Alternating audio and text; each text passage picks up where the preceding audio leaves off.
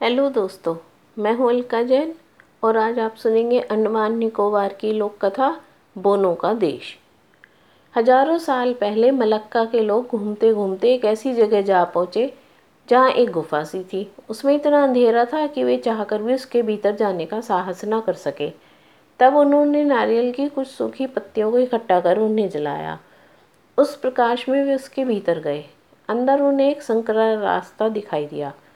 उस रास्ते को पार करके वे एक शानदार जगह जा पहुँचे। वास्तव में यह पाताल में बोनों का शहर था। वहाँ उन्होंने बहुत सारी हरी घास और अंडों का अंबार देखा। ये अंडे बोनों ने पक्षियों के घोंसलों से चुराए थे। मलक्का वासियों ने उन अंडों को वहाँ से चुराया और अपने घर ले गए। उसके बाद वे जब भी मौका पाते, उस पाताल गुफा में घुस जाते, अंडों को चुराते और मलक्का लौट आते। लेकिन एक दिन अंडे चुराते हुए उन्हें बोनो ने पकड़ लिया। तुम लोग कौन हो? हमारे अंडे क्यों चुरा रहे हो? बोनो ने पूछा।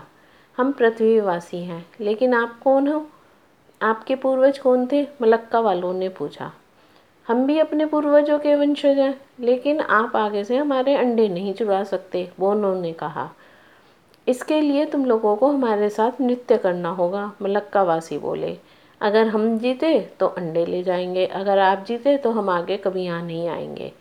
बोने सहमत हो गए। नृत्य प्रतियोगिता शुरू हुई। दोनों जाति के लोग कई दिनों तक लगातार नाचते रहे।